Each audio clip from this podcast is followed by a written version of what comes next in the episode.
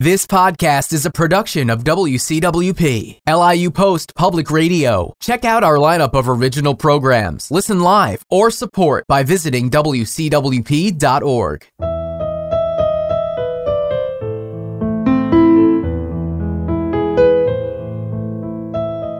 This is Anand Venigala, and I will be your host for the Letter of Liberty podcast, where we welcome guests to discuss literature, liberty, news, politics, and potentially all that is under the sun.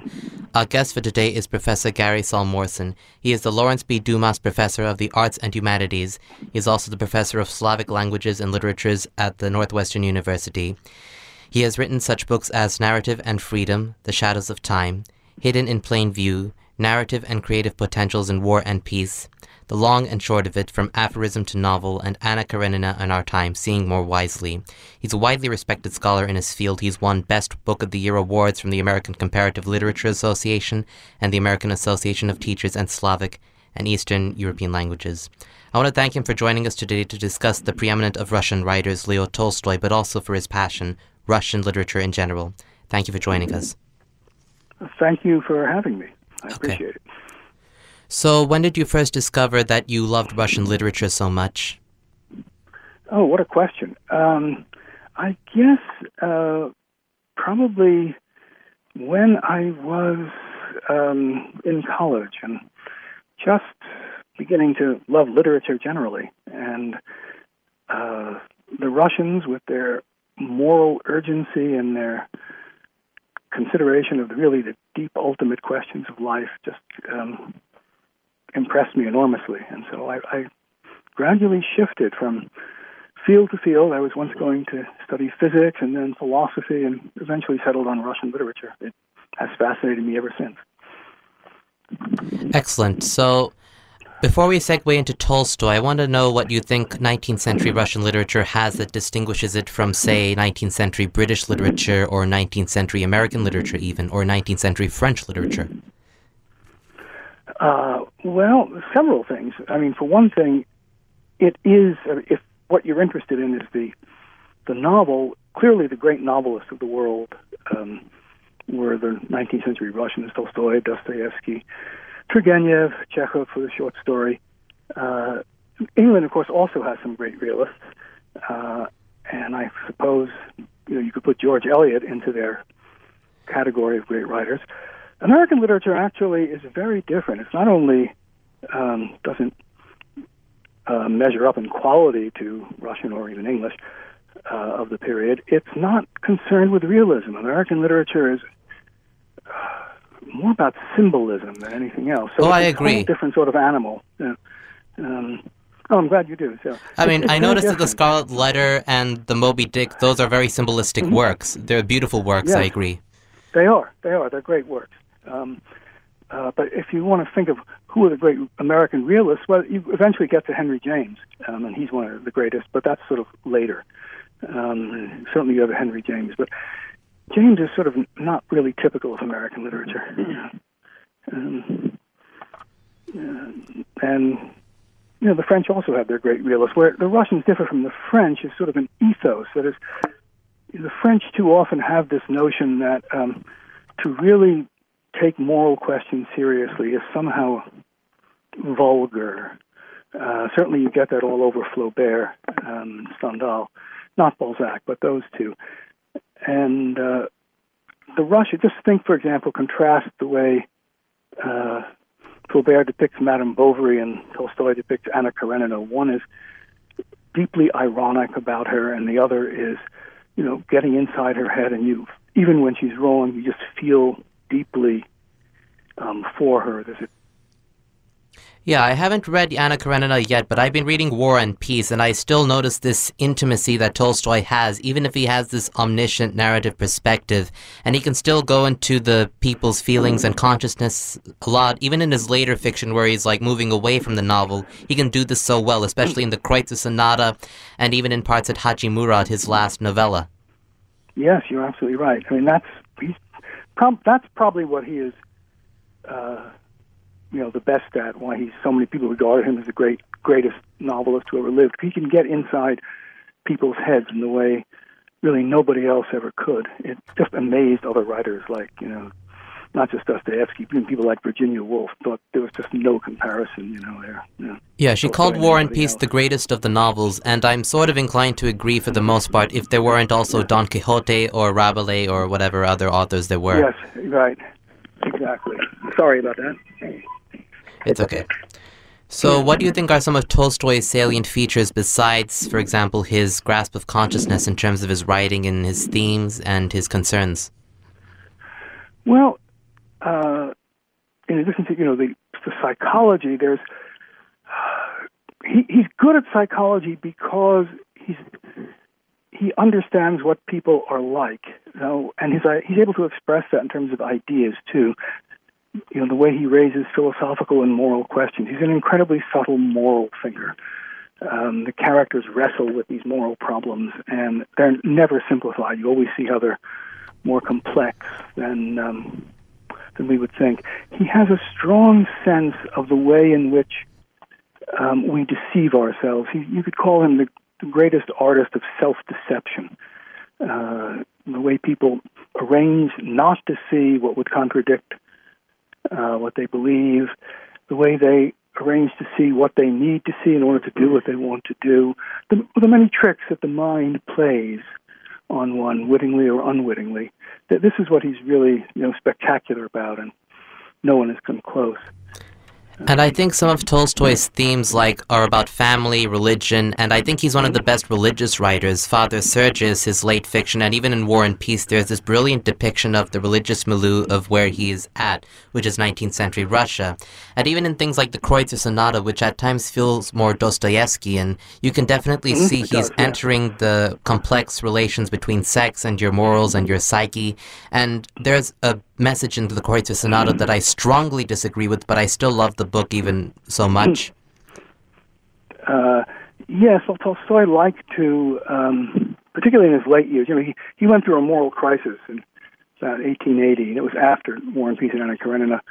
Uh, and after that point, he became, you know, much more uh, inclined to uh, formulation simply to be shocking. He had always had a bit of that in him, but um, he particularly liked to take things to their extreme in order to, to shock people. Uh, his contemporaries referred to him as the um, the Nietovshchik, that is, the one who says niet or no to everything anybody else believes. And so it's kind of hard to know in some works does he actually believe what he's saying, or is he just trying out the idea to see where it will lead?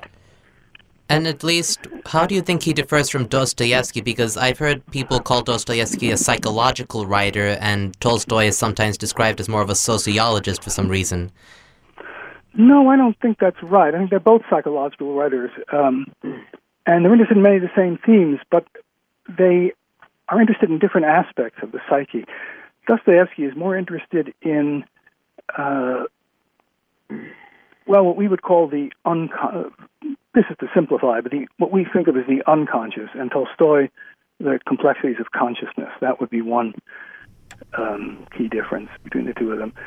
And uh, you know, Dostoevsky very, always wants to bring things into the religious or spiritual, and Tolstoy, he's he'll take things wherever they go. I mean, even if it does lead to religion, he'll take it there. But if it's not religious, he'll be fine with that. Yes, right. I mean, you know, it's. I mean, he's extraordinarily successful at, at certain um, religious moods. For example, he's probably, as far as I know, the only writer who has ever made uh, Christian love, that is, love for your enemies, psychologically plausible. Dostoevsky would have killed to be able to do it. He couldn't. He kept trying. He couldn't. You know, he could just assert he loved his enemies, but he couldn't make it believable psychologically. Tolstoy does twice, once in War and Peace, once in Anna Karenina. Uh, and you know, it's it's like he could do anything. And others, oh well, in a day's work, we'll do Christian love. We can do anything. That's the feeling he gives. And then it turns out that you know Christian love, though possible, is not necessarily desirable. You know, everyone else would probably say, well, you know, the ironic comment: the problem with Christianity has never been tried. No one has achieved it. But Tolstoy is saying, well, no, it could be achieved, but then even then, its results are ambiguous. Interesting. I mean, so Tolstoy is willing to be critical of Christianity even though he himself was a Christian, and that's kind of a brave thing, in my humble opinion. What do you think? Uh, yeah, well, yes, definitely. He, you know, his loyalty was always to um, the truth, wherever it might lead, and you don't pull your punches when that's the case. And Dostoevsky, I've heard George Steiner, the critic, said that he would rather renounce truth than renounce Christ, which is telling, I think. Uh, well, Dostoevsky himself says that in one of his letters. That if it, you know, um, came to the choice, he would rather stay with Christ than with the truth, which indeed is a um, uh, an interesting statement. Uh, know, yeah, he Dostoevsky was desperately trying to find faith, and he kept asserting it. And Tolstoy was not. I mean, you know, it was it was a possibility. It was always there. He had a very peculiar sort of faith, which changed over the years. But you know, the whole universe was fascinating to him. It's like he he, he could see anything and was interested in everything. And I can No, tell don't- that, especially in War and Peace. I mean, there are a lot of these details. There's Prince Andrei looking at that infinite sky and he's amazed by it. Mm-hmm. And then there's Pierre and all his interests. And then Tolstoy could just give a perfect picture of so much in War and Peace. And like a portrait of like the Napoleon, then of even the Tsar. And he hates Napoleon, but I think he does really well in showing how Napoleon is a complex figure in his own right, despite the fact that Tolstoy himself hates Napoleon. Yeah, well, Napoleon comes off as a bit of a buffoon in War and Peace. Um, you know, someone too impressed with his own genius, which, from Tolstoy's perspective, didn't really exist, um, which is almost certainly not true, but it, it, it's a delightful picture of a person too impressed with himself. It's interesting. So, when did Tolstoy get interested in writing? Was he ever interested in it as a child, or did he discover this much later on throughout his life? Well, no, even when he was in, uh, when he entered, you know, university, uh, he started keeping a diary, and um, the diaries eventually became some of his stories. And he kept a diary most of his life. He, in fact, in terms of number of pages, he's probably the the best documented person who ever lived, and because of these diaries that go on for you know volume after volume after volume. Um, and he used it as a form of introspection to understand himself, to understand the people around him. And again, some of his early stories are simply diary entries, you know, rephrased as if they were from a fictional character. Yeah, and Diary of a Madman, which is one of his later shorter works, mm-hmm. feels like that. It's like it's very it's first person. It's like the ramblings of a madman who's discovered faith. And I mm-hmm. wonder at times if Tolstoy describing that as a good thing, but then you brought up the point that he's describing Christian faith as if we get up to this point, it might not be so great or accessible or appealing.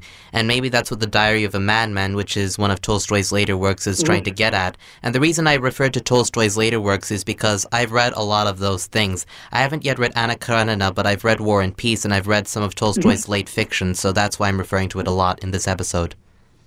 Well, if you haven't read Anna Karenina, you have a wonderful experience ahead of you. I will get to it as soon as possible. Maybe after I finish War and Peace, but I will get to it in my lifetime. Uh, I, I hope so. Then, you know, I hope you have a time to read it several times. I have. Okay. And I would like to talk a little bit about that, even if I haven't read it. At least I want to see what you have to say about it because I think it'll be very relevant to Tolstoy. About what? Sorry. Uh, it will be very relevant to Tolstoy to discuss Anna Karenina, and I think you'll have a lot of things to say about it, which I would be very interested in hearing. Uh, well, you know, I wrote a whole book about it, so I hardly know uh, where to begin. Uh, what is behind both War and Peace and, and uh, Anna Karenina is the idea that we deceive ourselves by thinking that the most important things in life are the grand, heroic, the noticeable events, um, the dramatic moments of life, the most intense moments of life. Whereas what really makes life good or bad is the ordinary, everyday moments, the things we barely notice, that we don't pay attention to, the people we take for granted. And both of these novels are about discrediting heroic or romantic views of life. In Anna Karenina, it's romantic views of love. Um, and getting us to see what we usually overlook, redirecting our attention to ordinary people, ordinary situations, and the everyday process of life. That's really his key theme in both books. I can definitely notice what you're talking about. And one critic I heard described that Tolstoy isn't exactly condoning Anna's adultery, but he thinks that Tolstoy is depicting Anna as a person who's going in the wrong steps, but she has her heart in the right place for the most part, and so she's almost like Levin, who does have a much more successful journey in his life. That's what I heard. Yeah, I don't agree with that interpretation because you know um, it, it depends on the notion that one is supposed to be sympathetic with Anna as the grand romantic heroine who, you know, pursues her love. This is the sort of romantic cliche that Tolstoy hated and devoted his life and this particular book to undermining. If you read this book as sympathetic to Anna um, and what and the way she thinks and acts, you've completely misread the book. You you do get inside her head and you have compassion for her, but you have compassion for all the suffering she goes through because she has all these wrong ideas and behaves badly. Hmm. Um, you know, we don't normally see that. I talk about this in in my book because the the myth of grand romance is so central to our culture, even more now than in Tolstoy's time, that we don't even we don't even entertain the possibility that a great writer could be opposed to it. But he was opposed to it for the same reason he was opposed to, you know, Napoleon romantic views of heroism and war, he was also opposed to, you know, the idea of the grand adultery, the grand affair, love as this intense, not everyday thing. He really hated that notion, and he wanted to discredit it. And so he created a, a heroine who believed in it. And of course, his readers, who also believed in it, wound up misreading the book, essentially, you know, believing it endorsed exactly what it was trying not to endorse. So interpretations of that book have divided between those who are sympathetic with Anna and those who are not. And I think it's absolutely clear if you read the book carefully that although you have compassion for Anna, you recognize that what she is doing is immoral, not just because it's adultery, but because it's cruel and self-deceiving um, uh, and wrong. And then I think of the Kreutzer Sonata, where Tolstoy is almost taking this condemnation of love and sensuality to an extreme level where it should disappear even if it costs the existence of the human race. And that was one of the things I noticed, and one of the things I so disagree with, but I can appreciate it because of the mm-hmm. imagination he puts into it. Well, Kreutzer Sonata is about sexuality. That's not what Anna Karenina is about. Anna Karenina is about the ideology of love meaning romantic love, the love of Romeo and Juliet, that the most intense moments of life. Anna is not, does not commit adultery because she's interested in sex. She's interested in grand affairs and passion. Her brother, you know, Stiva is a sensualist, but she is not. She's an, a belie- believer in the ideology of romantic love. It's not the book is not about sex so much. It's about that idea of the grand passion, the true love, the the love that you'd sacrifice your life for and your ch- and neglect your children for, and so on. That's the, the topic. But the Kreutzer Sonata is about is about sex. This is rather different. And then I'm thinking of War and Peace, which I've read more of for sure. And then I see Tolstoy critiquing romantic love even in Natasha Rostov, where uh, after Andrei is away for a long time, Natasha gets involved for a while with Anatoly Kuragin, who is depicted as a mm-hmm. really bad guy. And then that doesn't really end up well as far as we know. Well, and when you see when you get to the end of the book, you'll see another little polemic against the romantic idea of love with related to Natasha. Hmm. I have about like 300 pages or so before I complete it. I've read about 900 pages of it since last year. I mean, it's really amazing yeah, what it well, is. Um, now you have left the length of a normal novel. Nice. So, what are some of Tolstoy's literary influences? Like, what are some of the authors he liked to read, and how did they impact his work? You know, that's that's an interesting question. Um, I think he got most of his you know, ideas for his work by observation and self-observation. But among the writers he really liked were um, uh, some of the great skeptics, like Montaigne. He was a, you know, Tolstoy was a great skeptic of all abstract philosophy. So Montaigne, uh, Laurence Sterne, and Tristram Shandy. Um, the various French aphorists uh, like um, La Rochefoucauld with their sardonic view of human nature. Um, then he was interested in, a, in some great philosophers who had the sense of the futility of our ambitions in life. The book of Ecclesiastes in the Bible, and you know the great modern um, proponent of a similar philosophy that in the 19th century that was Schopenhauer. Um, and he even became interested part of his life in Buddhism, was its sense of the futility of earthly life. Um, so that was a big strain in his thought. And Buddhism, Schopenhauer, that aspect of the Bible, that, that was also very important to him. And of course, the great realist novelist. You know, he um, he knew George Eliot, um, of course, he knew Dickens, uh, Balzac, and you know, he was incredibly well read, knew many languages. Um, and I think and, much later in life he took up Greek and was influenced by Homer, especially when it comes to War and Peace. Well, he, I mean, War and Peace reflects the influence of Homer even before he knew Greek. He didn't. He learned Greek much later, um, but you didn't need Greek, just like we don't need Greek to appreciate the essence of, of Homer. Um, he actually learned Greek later in life in order to read the New Testament in the original, mm. um, because you know he thought that um, established church interpretations were were wrong, and he wanted to actually read the text in the original to see. Uh, and since he had a facility for languages, he was able to do that. So, regarding War and Peace, what were some of the features of it that distinguished it from other 19th century novels of the time? You remember, I remember you wrote a book, and I checked it out a while ago, and you were pointing out some of the features that Tolstoy had in the novel that a lot of other people in the time didn't like at first, but which were later appreciated, or at sadly enough, were not always noticed. Yeah, well, it's very. If you pick this book up expecting a conventional novel, you'll find uh, it will disappoint you a lot, as it did the original people. For example, in in a conventional novel, if an event occurs early on that looks like a dramatic, important event, it, you'll come back to it at a later point. You know, if let's say in Dickens, if the first chapter of Great Expectations, the hero uh, meets a convict you know that that's going to mean something later on, or the author wouldn't have put it there. But in War and Peace, it doesn't mean anything later on. It may or may not. The other shoe continually fails to drop. You have characters introduced who look like they're going to be very important. Maybe they stay around for 50 pages and they disappear. It doesn't look like your normal, well-structured novel, and that that was deliberate because Tolstoy was the ultimate realist, and he was looking for a way to make the experience of time the way it is in life, not in literature. In life, for example, events don't always mean something.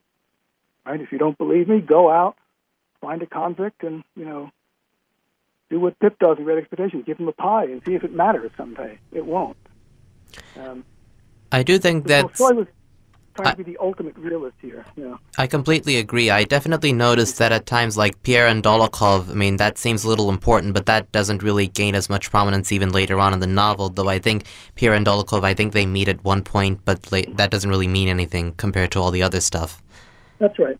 It looks like if you read the first, I don't know, three or four hundred pages, you would think that um, Dolokhov was some of the original critics of the book. You know, was serialized; it came out in pieces thought that the main character of the book was to be Dolokhov, certainly equal of Pierre and Andre. And if you put yourself in their position, reading it in installments as it came out, you might think that too, because in the early sections he is that important. He's certainly more important than Nikolai Rostov is at the beginning, and it's Nikolai Rostov who turns out to be, you know, a much more major character than Dolokhov. And the fact is, Tolstoy didn't know that because, as he says in an essay he was writing at the time, he wrote each section not knowing what was going to be in the next section, what was going to happen to his characters, how long the book was going to be, when he would stop, because that's what life is like. It's lived forward, not backward. You're not living life towards a predetermined end the way a novelist might have a, an ending in mind. So he tried to avoid that entirely. And then that relates, I think, to his theory of history, where it's basically there's an event here and an event there, and then an event in the third place and an event in the fourth place, and they all at some time come together in a swarm, and then things happen rather than like some predetermined course of history. Yeah. Or, and I wonder what that means. Well, it means in any attempt to try to find laws of history, anything that we call a social science in the hard sense of science is doomed to failure. Uh, there cannot be a social science if by science you mean you know something modeled as on uh, physics, the way the great 19th century thinkers thought there were. In a way, many social scientists today still think they were. Tolstoy regarded that as complete nonsense. Uh, there can't be laws of history. There can't be, you know, uh, simple formulas for sociology it, or psychology. If you think that, it's because you aren't seeing the complexity of the world. Um, and that, that's one of the themes of in War and Peace. The, the symbol of people who think that way are the German generals who think they have a science of warfare. And Uh, they don't course they succeed, really, it seems in the book. No, they don't succeed. And, and as Tolstoy, you know, describes their thought, it's immune to um, just confirmation because if remember one of the German generals who thinks he has a hard science, if he wins the battle, he claims it vindicates his science. But if he loses, he claims it's because his instructions were not properly carried out. And since you can't possibly carry out all instructions to the letter, he always has an excuse. And so he never learns from actual experience. And Tolstoy thought that was rather typical of people with grand systems and how they impose them on the world. Um, and he thought that you know, that that's what would happen if you tried to formulate a social science, as people were trying then and as they're trying now. Um, the generals are his sort of general symbol for um, that kind of thinking. But then one of the generals that Tolstoy sort of likes, or at least depicts admirably, is General Kutuzov, and who Yeah. sort of admires and who sort of embodies the Tolstoyan ideal of waiting for the right time and trusting history to work out in a nonlinear way, even as long as Mm-hmm. he is patient and waiting and attentive and almost humble. And you remember that as commander in chief, um, before the Battle of Austerlitz, when all the other generals are talking about how to deploy the divisions and the, and the regiments according to the science of warfare, he goes to sleep Yeah, and then because it's all, it's all nonsense right? And then there's like some controversy about what he does does when he abandons Moscow to Napoleon, and then he says that the burning of Moscow is not the fault of either the Russians or the French. Whereas the historical account, it seems to confirm, as far as I know, that Rostopchin, the ma- the governor of Moscow at the time, was behind the burnings. Am I right? I doubt. No, I don't really think so. I, mean, I, I, I think Tolstoy's point there is pretty obvious. That when you reflect upon it, you have a city built of wood that where there are fires all the time, and the inhabitants leave it, and uh, soldiers who make campfires come in. You don't need arsonists to have that city uh, burned down. It's almost certain to happen in, in situations like that, considering that there are fires all the time anyway in a city made of wood. But now there's no fire department and no people living in their houses to put the fires out. It's just random soldiers with campfires. I think that's a pretty good uh, uh, argument right there. Even if there were arsonists, that wasn't what caused Mars- uh, Moscow to burn down. I wonder how historians agree with Tolstoy's points, if they do at all. Do you think they're sort of close to what Tolstoy has said in War and Peace regarding his analyses, or is Tolstoy way ahead of them? Well, you know, Russian historians will always agree with Tolstoy because, you know, Tolstoy is a god for them. And so they're bound to agree with him, and they always do. Um, so that doesn't say a whole lot. Um, um, but uh, what are non-Russian? I'm not sure what what they say. Um, are you still there? Sorry. Yeah, I think like Tolstoy's depiction of Napoleon, while it does have its virtues, I think, as you noted before, it's like a little one-sided and it doesn't appreciate Napoleon's genius. But then again, Tolstoy, I think, was going for a different point, that genius isn't everything. And then he critiques Prince Andrei, a man who does seek for the genius for the epical, but then who dies pretty horribly as far as I know. Uh, Well, he dies at some resolve, real. He loses his will to well, I'm live. not going to give. You, will see Prince Andrei's death is, you know, absolutely one of those amazing scenes in world literature. So I don't want to give it away to you, but um, it's certainly the greatest death ever depicted in world literature. It takes a long time, like hundred pages. So. Even better than, say, for example, the death of Ivan Ilyich, where Tolstoy actually focuses almost 100% on a death. Yeah, those would be the two places I would think um, that you'd go. you know, in his time, Tolstoy was thought of as the poet of death because no one had ever described it, or then or since, as he had. Um, that seems that's one of his absolute specialties. Um, he seems to convince you of things about death, like what someone would experience after he can no longer communicate with anybody what would be going through his mind. And as one of the critics at the time said, how does Tolstoy know this? He didn't rise from the dead and tell us what it was like having died already. How does he know what people would experience? But it's the power of imagination, and he had a really good imagination at that.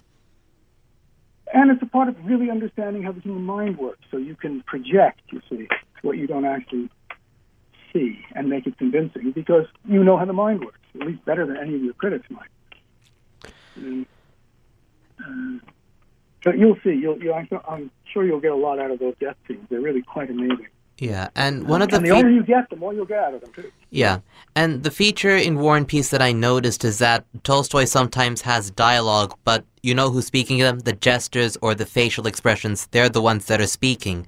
Like I remember Prince Andrei's wife when she's dying. I think Tolstoy dedicates some time to have her facial expression like speak. Yeah. I wonder what that does for yeah. the novel. Uh, how you look at others, what you see in others by their gestures, the way their body speaks, is part of your experience of them.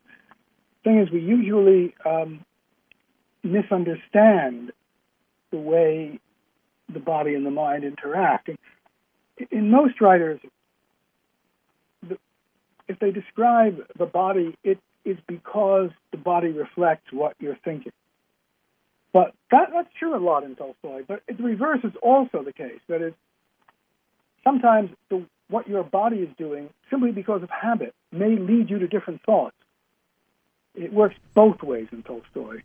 And as one of the critics said, everybody knows that if you wish to pray, you'll assume a kneeling position. But Count Tolstoy knows that if by chance you assume a kneeling position, you may very well feel like praying. And so those interactions, that what gets Tolstoy to that extreme realism that nobody has, has matched, that is one of the insights that does it and how he describes the body. His appreciation of the body is, I mean, there's nothing like that in Dostoevsky, for example. Um, yeah. More than anyone else. Yeah, and a lot of his writing has a physical presence. Even in his later fiction, when he's trying to simplify things, there's still that physical presence, and that's really salient in Tolstoy. And especially in Haji mm-hmm. Murad, one of his last mm-hmm. works and one of his greatest, that kind of is like a return for old Tolstoy after we had a lot of new Tolstoy, so to speak. I even wrote an mm-hmm. article for it on the student newspaper or student magazine, and here's what I had to write about it.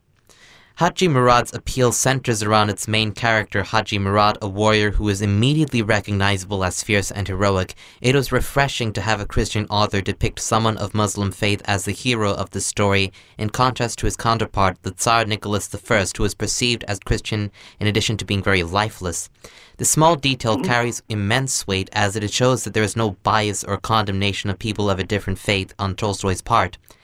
And the main conflict in the story doesn't lie in the fact that these two people are different, but that, that Haji Murad must remain completely fearless in the face of death. And I want to talk a bit about that because in many ways Haji Murad is completely different from what of Tolstoy's other characters are because in Tolstoy you have people like Pierre or Levin or Andrei who are often self-questioning, who are members of the mm-hmm. landed aristocracy, but in Haji Murad you have a very different character, almost something like out of Homer. But put to mm-hmm. Tolstoy's uses, he's like a hero out of Walter Scott, but with much more sophistication. He can kill without remorse, but at the same time, he has moral code, and he's depicted in this like peep show way, almost from afar, but you still have access to him. Yes, out of Homer is a good description. He, you know, an epic.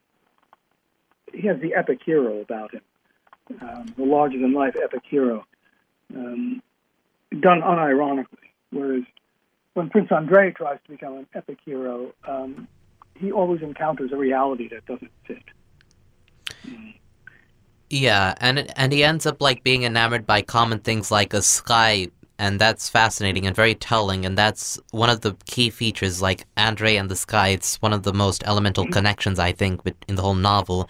And at one point, when Andrei is hurting. Uh, Pierre basically brings back Andrei's attention to the sky. This is after Andrei's wife had died in childbirth. Mm-hmm. Or died giving Yes, birth to a right. child. Yes. Um, the, well, the sky reappears a few times for Prince Andrei.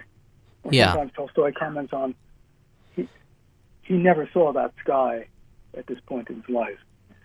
Um, so, and that becomes telling too. The sense of how does my how do my everyday concerns, all the things I'm so passionate about, how do they relate to the ultimate, to my view of a life as a whole? That's what you know the sky tends to represent. And I want to talk about Pierre Bezukhov, the main character of War and Peace. I mean, he ends up becoming the main character for the most part. I mean, it's fascinating how Tolstoy depicts him changing subtly through time and history. At at the 1st point, you see Pierre becoming a sort of liberal, and then he's very jealous of his wife. At times, he's almost like Poznishev. I think uh, Poznishev being the jealous husband, but then later he changes over time. He becomes more accept, more receptive, more aware, and more moral and more redeemed, and he becomes a much better character over time, even as he has his own flaws and failings. But the Pierre of like page 900 or page 800 is far different from like the Pierre of page 1. Well, that's true in pretty much all great realist novels. Characters grow. That's what makes realist novels different as a genre, let's say, from uh, romances or adventure stories. You know, in adventure stories, think of James Bond, the hero is always the same. What about epic poetry? I mean, how does it relate to the realist novel? Because epic poetry depicts characters who seem to be relatively unchanging, but there are still some changes within it, especially with Achilles and Odysseus within the Odyssey. That's as far as I can see. Oh, the Odyssey, I think, is, Odysseus is pretty much, you know, always what he was. The man who, as it says in the first line, is never at a loss. Always clever, always able to, you know, think his way out of situations.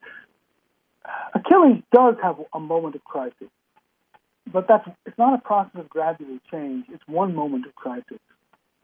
Um, but it's, you know, you could say he had one character change, but basically he remains the same. Um, and that's that's character. Your epic poets are trying to see how a particular kind of heroism works its way out in the world when it meets obstacles. It's not about character change. It's about heroism and reality. It's a different set of questions. So character change would not be important there. And before, I want to mention something about Nikolai and Natasha Rostov. What significance do they have in Tolstoy's universe, morally and literarily? Well, they're different characters, they have a different significance. Um, Nikolai is a, very unusual character in world literature because there's nothing special about him. Tolstoy describes him as thoroughly mediocre. How do you make one of your great heroes thoroughly mediocre? But Tolstoy makes that character interesting. And what's more, it turns out that it's not the heroic, brave Prince Andrei who's an effective soldier. It's Nikolai Rostov. Why would that be the case? It's really quite fascinating what he does um, with Nikolai, who becomes one of the great heroes in spite of the fact, or because of the fact that he's not a hero. Yeah, I noticed that Tolstoy depicts Rostov as uniquely at home in the military experiments and military environment, and maybe that is due to his like quote unquote mediocrity that he's almost able to function in that environment with all its orders and rules and like uni- uniformity. Mhm. And then Natasha, it's like a very appealing female characterization in Tolstoy that shows that Tolstoy could write women so well, even though he was a male author. And then you see her like trans transitioning from like a young girl with who's a bit vain, but who generally means well to someone who gets more reflective over time and then mm-hmm. gets changed by love and sorrow and more. And then in many ways, she's depicted as the person who is able to pull the Rostov family together when they all have to get out of Moscow for various reasons. Quite right, yes. Um, uh, the Rostov family is interesting. Uh, Tolstoy, you know, unlike many authors, when he creates a family, he doesn't just create a set, a set of individuals who are related. He creates a specific family culture. And so the Rostovs are a culture of their own, very different from the Bolkonskis or the Kuragins. Um, and he does that in all his books when he has, you know, families. Um, the Rostovs are, you know, spontaneous. Um, they appreciate the moment of life. They're com- on the other hand, they're completely irresponsible. They can't make decisions. Um, you know, they won't face reality, which is why you know the, the family is going to lose all its wealth and go bankrupt. Um, uh, so they're, they're part. They're not prudent. In that sense, they're the opposite of you know the Bolkonskis, who are prudent and rational, um, and know that there's more beyond the present moment. But on the other hand, therefore find it difficult to appreciate life because they're all, they're not in it any particular moment. That's I think one what Prince Andrei sees in Natasha when he falls in love with her, just because she has what no Bolkonsky has. But they can't be together in some sense for that very reason, because they're very different people and very different expectations. Quite. Quite, that's right. And then I think Tolstoy depicts this element of thwarted expectations in his characters, like Pierre and Helen. I mean, we do expect that they're going to have a bad marriage, and they do have a bad marriage. I Helen Kuragin dies on some experiment for some reasons. And then you have mm-hmm. Natasha and Andrei. You think they're going to be pretty good, but at the same time, you know that they aren't going to fit each other because the families sort of hate each other, in some ways unreasonably hate each other. And then you have Nikolai and Sonia. You know that's somehow not going to happen, but you really do hope it's going to happen. And then Princess right. Maria, her expectations are in some sense constantly thwarted, yet Tolstoy depicts her as enduring and in some ways the ideal character. Yeah, I think she actually is, you know, the real heroine of the book. Is Princess Maria, the one the author loves the most, really, of all the characters. Yeah, but I personally think she was a bit too harsh to Natasha. Not that Natasha made good decisions when she was trying to run off with Anatoly Kuragin, but I just think that some of it was not just rationally critiquing her, but out of like an irrational oh, yeah. hate. That's what I think.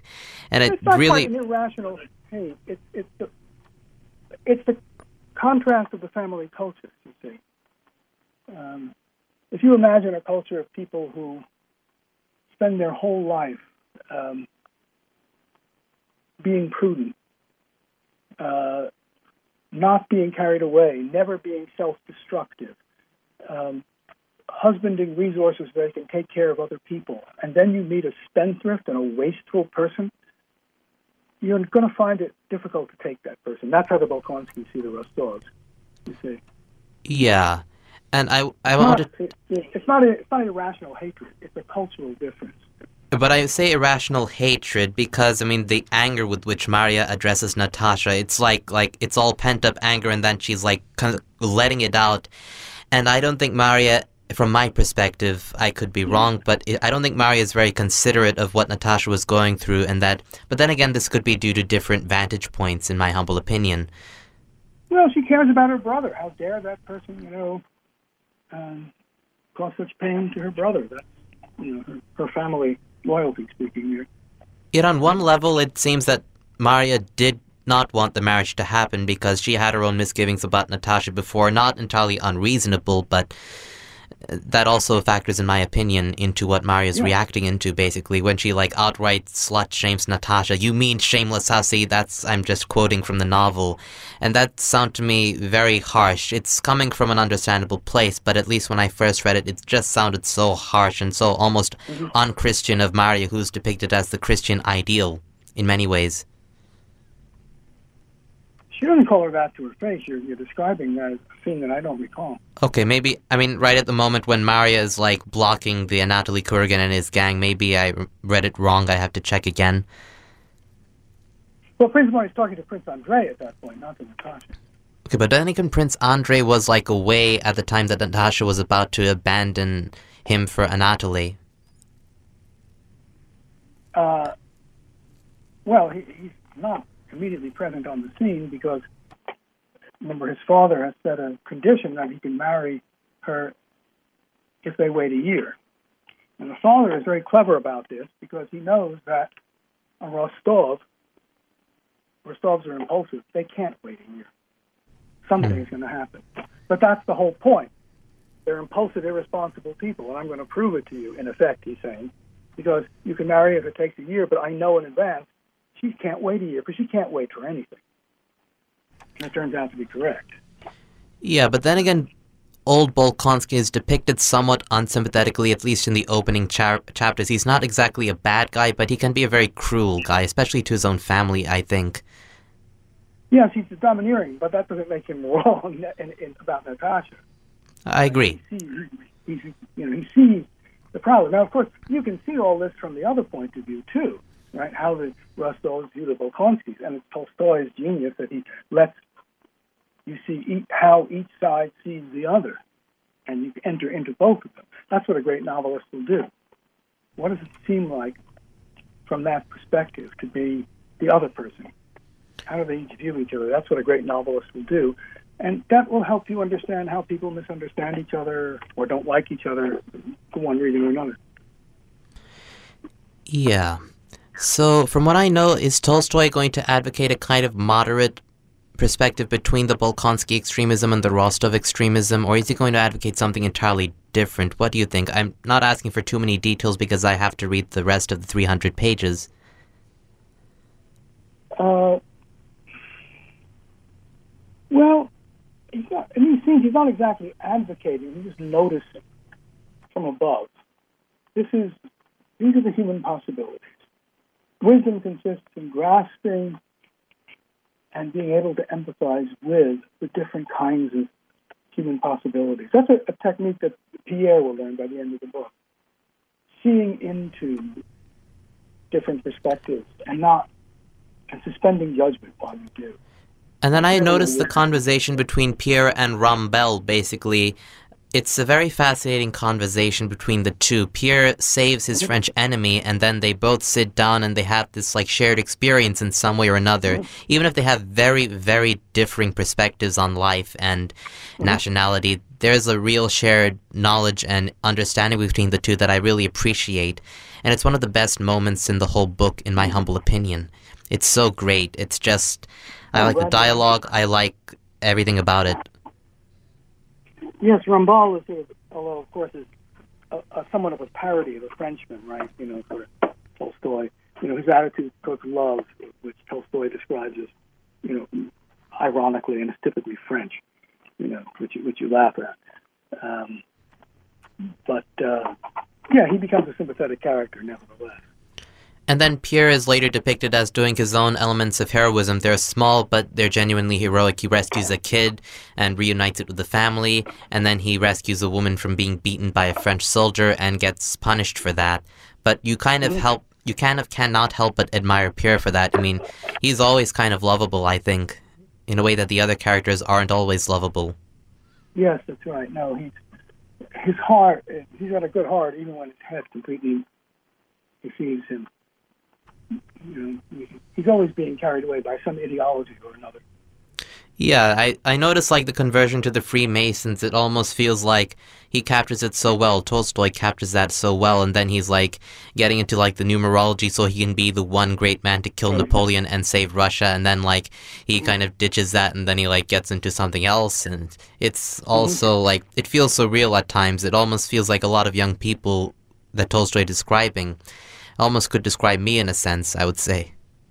Oh, how was that? Oh, I mean, almost. I mean, because I do have a fairly consistent ideology since I was like in high school, but then again, being attracted to ideologies and stuff like that and being interested in that, that almost feels like me and Pierre have one thing in common. So, what ideology were you attracted to? Just well, where you're coming from. Well, I was originally a conservative, a right wing American conservative in my earlier mm-hmm. years. Mm-hmm. Then I became more of a libertarian and uh-huh. more of a radically consistent libertarian, and I've been that for a while. And I think I mm-hmm. will remain that for a long time, but I will look into other I- ideologies to understand them and to see mm-hmm. what they have to say, even if I end up completely disagreeing with them. Like I might explore what uh-huh. communism has to say, I might explore what Tolstoyanism is- has to say, and whatnot. And I've explored a little into what reactionary politics have to say. Well, you have a, you have a Russian spirit there. Well, I'm not exactly a Russian, but thank you so much. You, have the, you don't have to be a Russian to have the Russian spirit. You're looking for the truth. Yeah. For example, even if I despise a lot of what Leon Trotsky would have to say, I definitely look into see what he has to say and see if I can apply it in a more positive way, for example. hmm hmm Well, you can learn from rather different people. Hmm. Um, you don't have to be seduced by their whole fault to learn an insider, two. So is that Russian spirit technically more truth inclined, or at least is it more focused on that? Because when you said I had a Russian spirit, or at least a Tolstoyan spirit, is that what you meant? Yes, if Russians tend to be attracted to ultimate questions, big ideas, the meaning of life.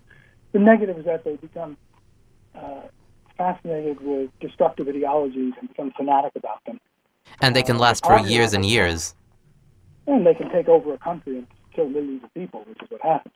Uh, but the positive side of that is that many of them are sincere, are like Pierre, just looking for, for the truth of life and are fearless in how they're going to find it. They're not certain, they don't have the truth, but they're always looking. That's the positive part of it. Yeah. But I've once tried to contact someone for an interview, and then she said that I will not do an interview with you because I don't want to be associated with your views. And then later she said, I don't want to associate with you because you are preaching evil because of my radical libertarian views. And that hurt me because I admire her work for real. That really hurt me. Yes, I can imagine, but that's sort of the spirit of um, I have the truth and I won't talk to anybody who doesn't. Um, I didn't ask you your views, you know, beforehand uh, when you wanted to interview me. Thank you. Uh, I would talk, you know, and I, you know, I write for publications with very different perspectives, um, and I think I can. I try to teach my students to not think they have the ultimate answers, but to see why a person, a decent, honorable, intelligent person, would have an opinion different from their own. Get inside their head. What does it look like from their perspective? And you may learn something if you do that. Yeah, I don't I don't think I exactly got into the heads of different people, but I've been recently looking into a lot of what the left wing or the left liberal side of American politics has been saying, especially through Twitter, and I don't think I would have done this as much in the past months or so, but I've been doing it more now, almost entering into their viewpoints and seeing what they have to say, almost sympathizing, being one with them at times. Uh, due to some of my own libertarian instincts and due to my desire to know what they're up to, to know what they have to say. And with with example regarding the Trump and the whole immigration slash children thing, a few months ago I wouldn't have thought as much about it, but now I've decided to look into what other people have had to say to critique it, to support it.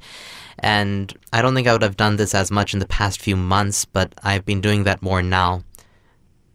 Yes, you find out with each of these issues, if you really look at them seriously, um, there are really things to be said and from more than one perspective. You think that one side is good and the other is evil, regardless of which side you think that from, you're wrong. I've even It's looking. dangerous. Yeah, I've even I've even Democracy been. depends on the notion that there's a legitimate difference of opinion. If you don't believe that, then you set up a dictatorship. Yeah, I've even, I've even been looking into some of my like left wing SJW ideological opponents, and I've been interested in what they had to say, and this is even more so than in the last few months. And the reason I think we d- we kind of like moved from Tolstoy to all this is because Tolstoy searched for the truth. I think it's relevant to my own interests as well. hmm I yeah, think so too. So uh, I'm going to have to go in a minute. Why don't we get back to ask me one more question about Tolstoy, so we can then end on that note. Do you prefer Tolstoy or Dostoevsky? Whichever I'm reading at the moment, I suppose. I'm not sure. Okay. And War and Peace or Anna Karenina? That's a tough one too. I don't know. Okay. Um, the three great novels I think of the world are those two and Brothers Karamazov. Uh, yeah. In my book, anyway. Yeah. I love the Haji Murad story as well. That's also a brilliant thing. I think Tolstoy ended on a really good note with that story. Yes, you know he that was published posthumously. He didn't never publish it himself, so it's found in his papers. So, um, so came out after he died. Okay. And, you know, ended on a good note. So, yeah, it's a great story. um, well, I look forward to seeing you know um, the text of this and, and how you're going to do it. And, Okay. Uh, I appreciate you calling. Thank you so much. Thank you for joining and thank you for this wonderful conversation. I will read Anna Karenina. I will finish up War and Peace. I will explore more of Tolstoy, reread if I can. It's been a great experience to discover Tolstoy. He's become one of my favorite authors. I'm so glad to hear that, and it's good to get to know you. Okay. So until next time, we this has been the Letter of Liberty podcast where we have welcomed guests to discuss literature, liberty, politics, history, and potentially all that is under the sun.